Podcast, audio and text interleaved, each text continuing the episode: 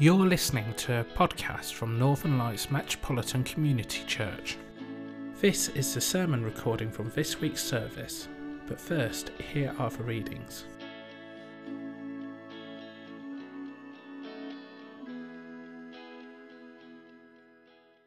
A reading from Ecclesiastes chapter 3.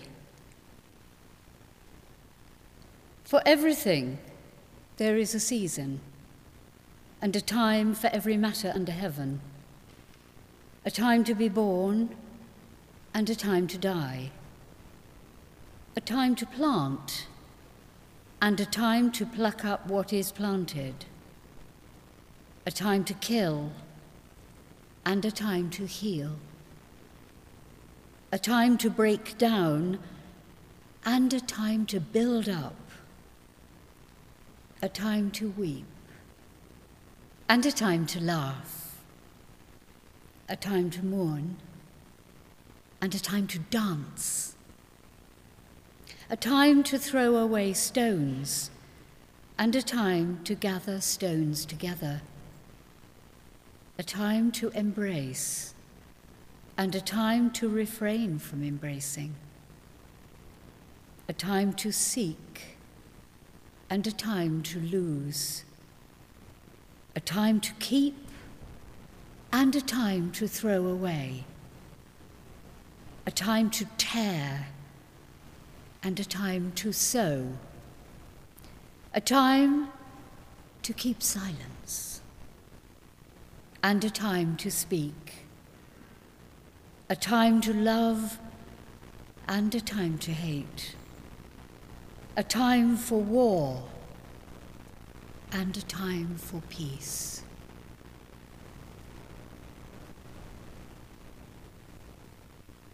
The word of the Lord. A reading from Matthew 2, verses 13 to 15 and 19 to 23. When the wise men had gone, an angel of the Lord appeared to Joseph in a dream.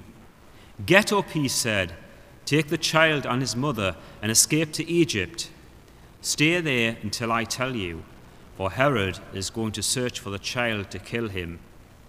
So he got up, took the child and his mother during the night, and left for Egypt, where he stayed until the death of Herod. And so was fulfilled what the Lord had said through the prophet Out of Egypt I called my son. After Herod died, an angel of the Lord appeared in a dream to Joseph in Egypt and said, Get up, take the child and his mother, and go to the land of Israel. For those who were trying to take the child's life are dead. So he got up, took the child and his mother, and went to the land of Israel. But when he heard that Archelaus was reigning in Ju- Judea in place of his father Herod, he was afraid to go there. Having been warned in a dream, he withdrew to the district of Galilee. And he went and lived in a town called Nazareth. So was fulfilled what was said through the prophets, that he would be a Nazarene. This is the word of the Lord. You're listening to a podcast from Northern Lights Metropolitan Community Church. And now for this week's sermon.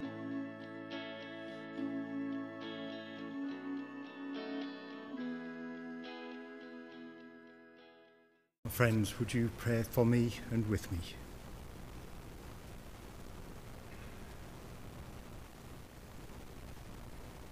That the Lord guide my words and touch your ears, that you may hear what the Lord wishes to give you.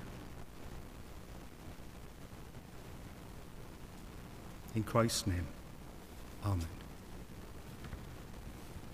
I have a confession. In all my years of ministry, I've only ever preached once on St. Joseph. And before that, I'd given very little thought of him. The one time I did preach on him, I just conducted my grandfather's funeral and I'd gone back to church. Another priest was meant to take the evening service so I could have some quiet time. there was suddenly a panicked knock. The priest's car had broken down, and there was nobody for the service. My heart sank when I realized it was a special service in honor of St. Joseph. Quickly, ran to my office, grabbed any book I could find on a commentary, read through it, and then went and started Mass. It was only halfway through the sermon that I suddenly realized I was preaching about my granddad. I spent most of my childhood growing up with my grandparents. My nan was the archetypical Irish Catholic. If you've ever watched Mrs. Brown's Boys, she was a thinner version of her. Whenever she was having a fight with my granddad, she would appeal to the Sacred Heart to take her side. And I remember as a child growing up just wishing once Jesus would answer her. My was the exact opposite. He was a quiet man, a man who would watch, listen, take everything in, but say very little. Saturday, Saturday afternoons were particularly special. He would go out to the betting shop, put a couple of bets on, the horses, would lose, would then go to the pub for a couple of beers, and then come home. And Saturday World of Sport would be on. I would watch the wrestling together, have a fun fight, and then everything would stop as they watched the results, hoping that they'd won the pools that week. They never did. But mostly, I remember the long hours my granddad would spend with me in the spare room, which was my playroom there.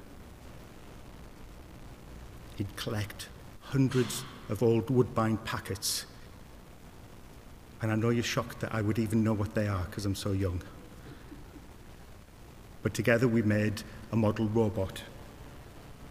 And once we'd done that, he would then start picking up matchsticks from the street. And together we started to make a model of our parish church, both outside and in. The hours we would just sit, cleaning the matches, slowly measuring the walls, gluing them together, and watching it build bit by bit. Once that was built, I got a train set. And together he would help me lay the track, help me build stations, mountains out of plaster of Paris. And then, as I got older, he would encourage me to write. Write any type of story, and we would sit and read them together. I'm a dad now. And I recognize just how difficult it is to spend time with my son, preoccupied with work, preoccupied with so many other things. I suddenly realize just how much he gave me in giving me all those hours. My granddad was one of the humblest, most unassuming people I've ever met. I remember as a student for the priesthood giving a talk at my local church. My granddad could have come in, sat at the front, and been filled with pride and everybody congratulating him. Instead, he turned up just after I'd started. He hid in the back so as not to put me off. He didn't know that I knew he was there. And then just before I finished, I saw him just wipe a tear of pride away and he snuck out the back door. A couple of years later, I was six weeks away from being ordained a deacon in the Catholic Church when I told my family that I felt God was telling me to wait and I was going to take a sabbatical and put off the ordination. This is to show you the difference between my grandparents. I decided to speak at the church and just to let people know what was happening and that I was really trying to follow God's will. My nan insisted in coming to the church. And as I'd made the announcement, she gave a theatrical and threw herself from her wheelchair. My granddad didn't come. He knew it would be too difficult for me. And it wasn't until years later that I found out that he was so hurt and sad that he went to his bed for two days and cried. But he would never let me know the pain. I am the man I am today because of my granddad's values, his humility, and his unassuming nature and his faith that he instilled in me. Now, you could quite legitimately say, why is he talking about his granddad when we should be focusing on St. Joseph, the unsung hero of the gospel? But that is why. In speaking about my granddad, I think I'm speaking about Joseph. It's those people who are quiet, reflective, unassuming people who go unnoticed. And yet it's they, by their strength, their faith, their love, and their sacrifice, that have the greatest impact. In our first reading, we are giving a template to living, to recognize the different seasons, the different stages of life. It's a real grace to be able to be still and appreciate the gift of life, to be satisfied with what we have, knowing it's only temporary, and to value it because one day we will know it's gone. It was my granddad's way. I think it was Joseph's. The culmination of a thousand years of prophecy, anticipation that the way of salvation for lost and broken people is the incarnation.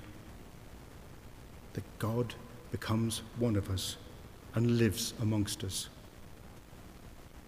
And the person God chose to shape his son, to instill in him right from wrong, how to be a good and righteous man, was Joseph, a simple carpenter from Bethlehem. And it's this Joseph, born of David's line, who gives legitimacy to Jesus as the Messiah and the fulfillment of the prophets. It would be Joseph, the carpenter, who would spend hours with Jesus teaching him the skills of carpentry. Hours side by side in silence as they focused on their work. Joseph teaching Jesus patience, showing him what could be created from very little. It was Joseph that would teach Jesus an appreciation of quiet meditation, of stillness as they worked. And it would be in that stillness that Jesus would hear his Father. It would be that stillness that Jesus sought out throughout his ministry when things were getting too much. It would be Joseph who showed what kindness could be, giving discount to the neighbours and people who couldn't afford to pay full price for his work, doing favours for those in need, dealing fairly with other tradesmen, respecting all people. It may come as a surprise that we think of Joseph as a prophet. But Joseph is the only one in scriptures, apart from Daniel in the Old Testament, whom God spoke to in a dream. And Joseph had four dreams. The first, when he'd learned that his betrothed was pregnant. The incredible faith he must have had. His life turned upside down when the girl he's betrothed to suddenly shatters his life. And being the man he is, he decides to end the betroth, betrothal quietly to spare her shame, to spare her life.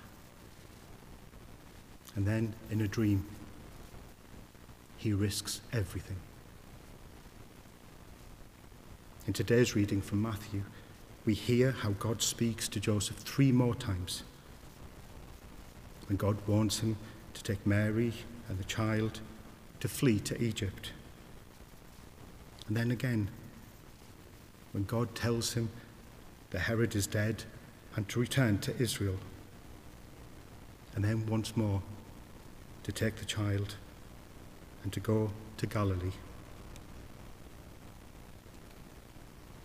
From then, Joseph's life becomes one of faithful trust, listening to the word of God and acting upon it. For many of us, we might have dismissed the dreams as our subconscious, our giving in to stress. But can you imagine what would have happened if Joseph hadn't been the man of faith? The child Jesus, the fulfillment of all the prophecies, murdered.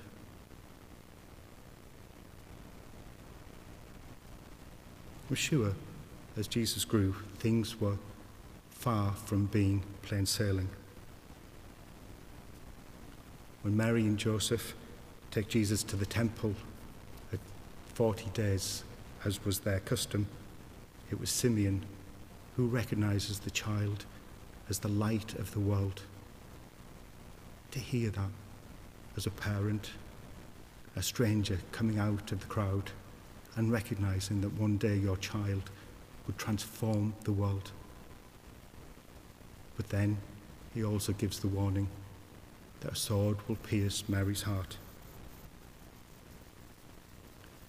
And I have to say, I would give anything to have been a fly on the wall when 13 year old Jesus is found in the temple, having gone missing for three days. And Joseph, like any dad, would say, Do you not know the distress and the worry you've caused us? And Jesus rather haughtily then says, Well, I had to be about my father's business. I bet Jesus, uh, Joseph had more than a few words to say to him when he got him home. And it would make Jesus more compassionate, more understanding of people's feelings, rather than just being focused on God's will. After that, we don't hear any more about Joseph. And I think he would have liked that. A man who blends into the background who does what he does quietly and lovingly and asks nothing in return. And yet his courage, his faith, his sense of duty, and his compassion are all there in the Jesus we meet in the Gospels. We may not celebrate Joseph as a prophet, but for me, he is one of the greatest. For what is it to be a prophet but to listen to the word of God and to do what God asks of us? To be a prophet is to recognize God's presence in the world and to reveal him to others. Of all the prophets, none could have done more. Thank you for listening to this podcast from Northern Lights Metropolitan Community Church. To find out more about what we do, head across to our website www.northernlightsmcc.org.uk.